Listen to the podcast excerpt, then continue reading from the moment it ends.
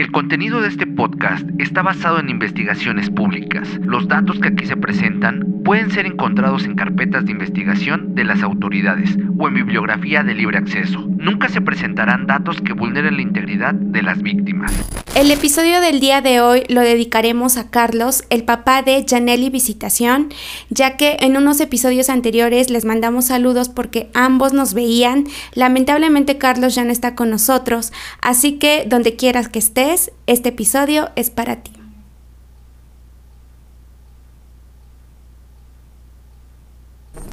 Bienvenidos a un episodio más de Tripas de Gato. Espero que todos se encuentren muy bien. En el episodio de hoy escucharán una bizarra y verdadera historia de asesinatos de quien se autodenominó como la asesina más dulce del condado de Jackson.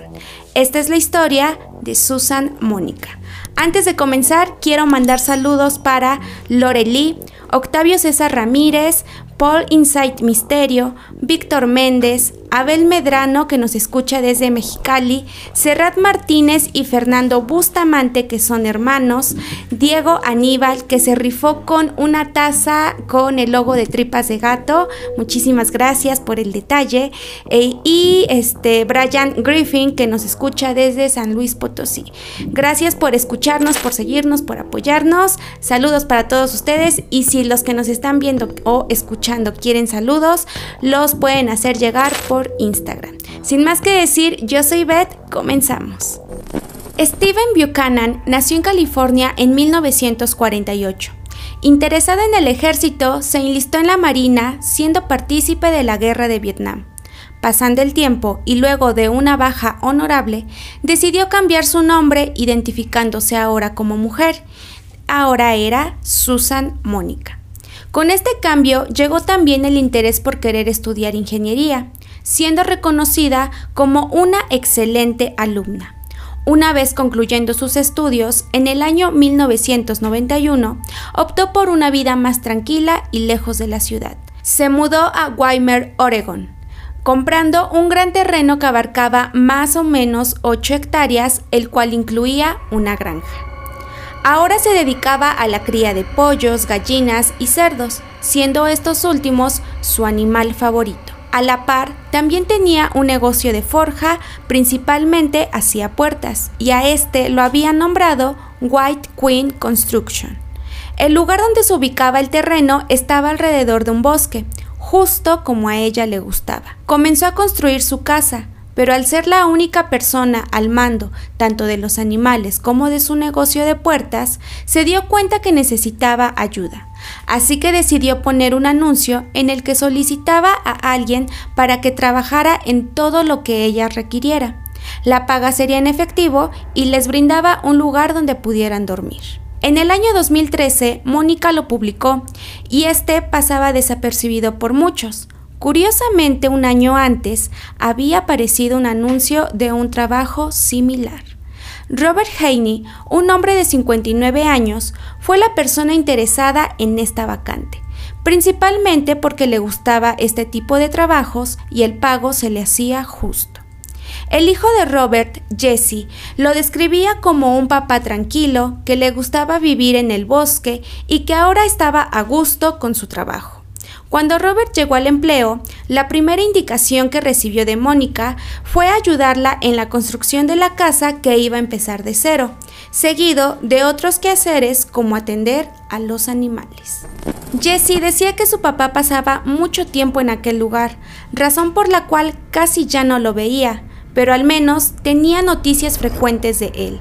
La preocupación de Jesse surgió cuando en definitivo dejó de tener noticias de él, durante dos meses, para ser exactos a finales del año 2013. Así que junto a su familia comenzaron a indagar qué es lo que estaba pasando. El primer día del año 2014, Jesse junto a sus hermanos emprendieron camino hasta la casa de Mónica y al encontrarse con ella les dijo que desde hace un tiempo no sabía nada de Robert, pues él mismo había renunciado. Como Robert vivía en un remolque dentro de la propiedad de Mónica, ella les dijo que fueran a inspeccionar para que se llevaran las cosas que había dejado. La sorpresa para Jesse y sus hermanos vino cuando al llegar al remolque encontraron la ropa de su padre, entre ellas una chaqueta de piel que era su favorita y sobre todo su perro, y herramientas que ocupaba para su trabajo. A todo esto, el perro se encontraba bien. La familia de Robert estaba consternada por todo esto. Parecía indicar que algo malo había pasado con él y nadie quería decirles que, por esta razón, levantaron una ficha de desaparición con el sheriff del condado de Jackson. Comenzaron las investigaciones y el primer lugar para recaudar pistas fue la casa de Mónica. Las autoridades se dirigieron al lugar y cuentan que la propiedad estaba en malas condiciones. Parecía que estaba abandonada, había cosas arrumbadas y múltiples vehículos. De primera impresión, daba miedo. La primera declaración de Mónica fue que Robert solo había trabajado seis meses, pues después de una sorpresiva llamada en la que le decían que un familiar había tenido un problema, se molestó tanto que empezó a beber alcohol con más frecuencia y su actitud ahora era más grosera. Mónica recuerda que él le dijo que se tenía que ir y que solo pedía que cuidara de su perro, llevándose solo algunas de sus pertenencias. De todo esto, la familia no estaba al tanto y cada testimonio que escuchaban era más preocupante. No sabían por qué Mónica no les había comentado algo al respecto. Las autoridades lograron rastrear las tarjetas de crédito de Robert y descubrieron que habían sido utilizadas en diciembre del año 2013 en un Walmart de Oregon, a unos minutos de la casa de Mónica. Cuando revisaron las grabaciones, se llevaron la sorpresa de ver quién las había utilizado y había sido nada más y nada menos que Mónica. Fue así como se ordenó un cateo en la casa de esta mujer. Encontraron un sinfín de basura y comida en mal estado, además de desechos industriales. Las autoridades describieron el lugar como un sitio tenebroso, el cual olía muy mal. Todo iba bien, sin percances, hasta que las especulaciones de algunas policías cobraron sentido. En un estanque había una pierna humana no había explicación para que esto no fuera real, pues parecía que había sido amputada y para nada parecía alguna extremidad de un animal.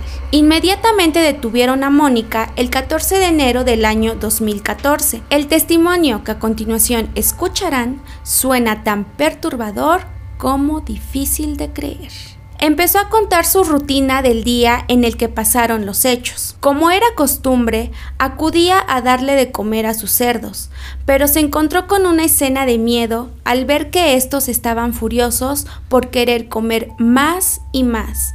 Pero al mismo tiempo todos estaban al centro comiendo algo que parecía carne y sangre. Cuando se acercó, descubrió que se trataba del cuerpo de Robert. Se lo estaban comiendo. Parecía que él aún seguía con vida, tratando de salvarse, pero ella no podía hacer nada, así que decidió dispararle para que no sufriera. En sus propias palabras dijo, Hago eso por mis animales, y esta fue la primera vez que lo hice por un ser humano, y sabía que estaba mal, pero si fuera uno de mis cerdos el que sufre, habría hecho lo mismo. Así pasaron los días y Mónica comenzó a limpiar los restos que quedaban del cuerpo de Robert, los cuales colocó en bolsas de basura, pero supuestamente un animal que rondaba por el lugar abrió la bolsa y se llevó la pierna encontrada y la abandonó en el estanque. Las autoridades no podían creer lo que escuchaban, porque además Mónica dijo que tenía miedo de que le quitaran a sus cerdos, por lo que no había dicho la verdad. Y si esto no fuera suficiente, ella misma declaraba que si seguían buscando en la propiedad, encontrarían cosas peores. Con ayuda de un mapa dibujado por Mónica, señaló con una X el lugar donde encontrarían otro cuerpo. ¿Recuerdan que antes de Robert comentábamos que ya se había publicado un anuncio en búsqueda de un ayudante justo un año anterior, es decir, en el 2012? Pues todo apuntaba a que en ese año ella contrató a Steve Delicino, un hombre de 56 años que hacía las mismas tareas que Robert. Lo que pasó con él, contado por Mónica, es que supuestamente Delicino quiso robarle dos armas. Al ser descubierto y después de una discusión, ella le disparó en la cabeza. Aún así, Delicino trató de defenderse, pero la discusión llegó al granero, donde Mónica le volvió a disparar y esta vez le quitó la vida. Acto seguido, le dio el cuerpo a los cerdos para que se lo comieran.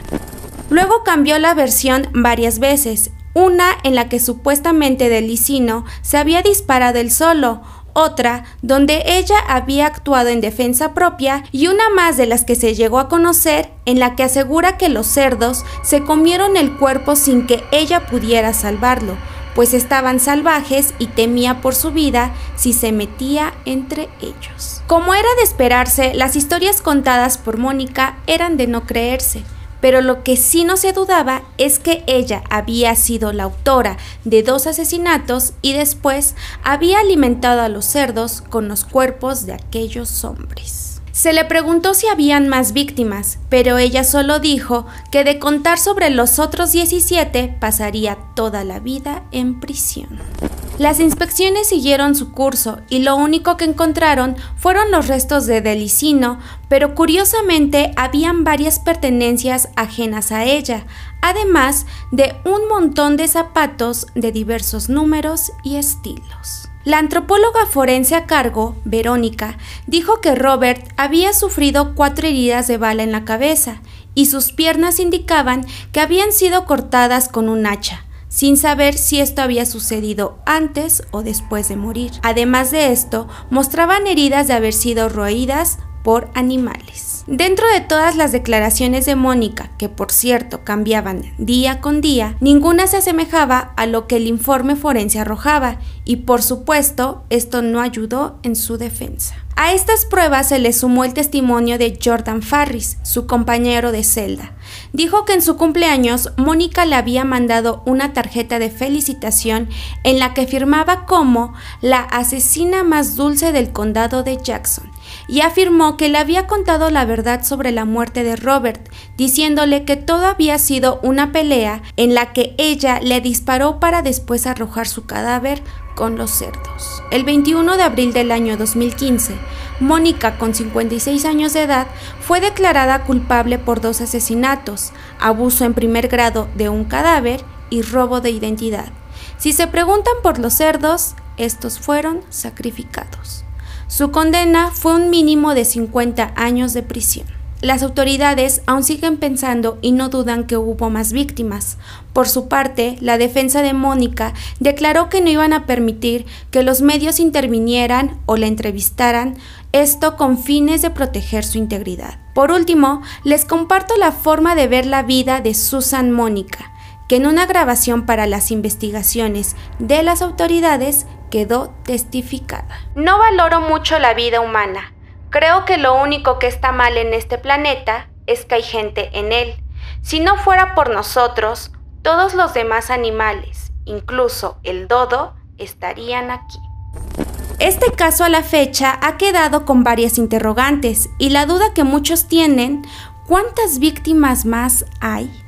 Buscando una respuesta a su comportamiento, se ha llegado a investigar que esto pudo ser derivado de un estrés postraumático de la guerra de Vietnam. Recordemos que fue veterano de esta guerra y esta teoría no suena equivocada tras escuchar sus declaraciones que hizo sobre la guerra, el mundo y los animales.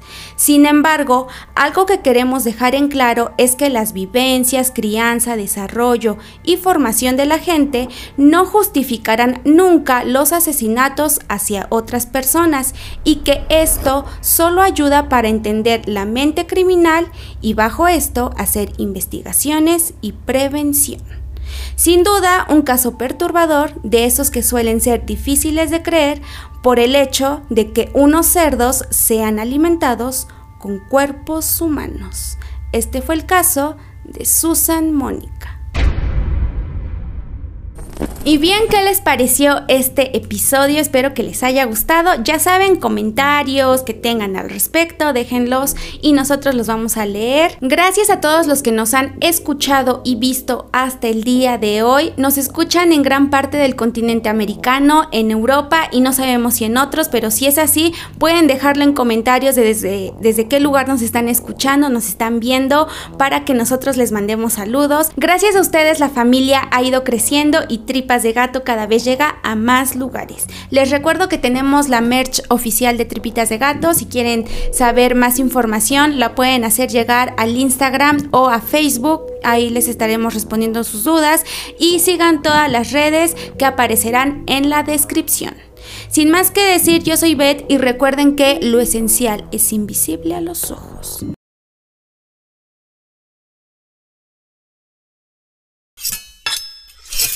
Tripas de Gato es una producción de dientes de machete. Los podcasts son chidos, pero rifan más aquí.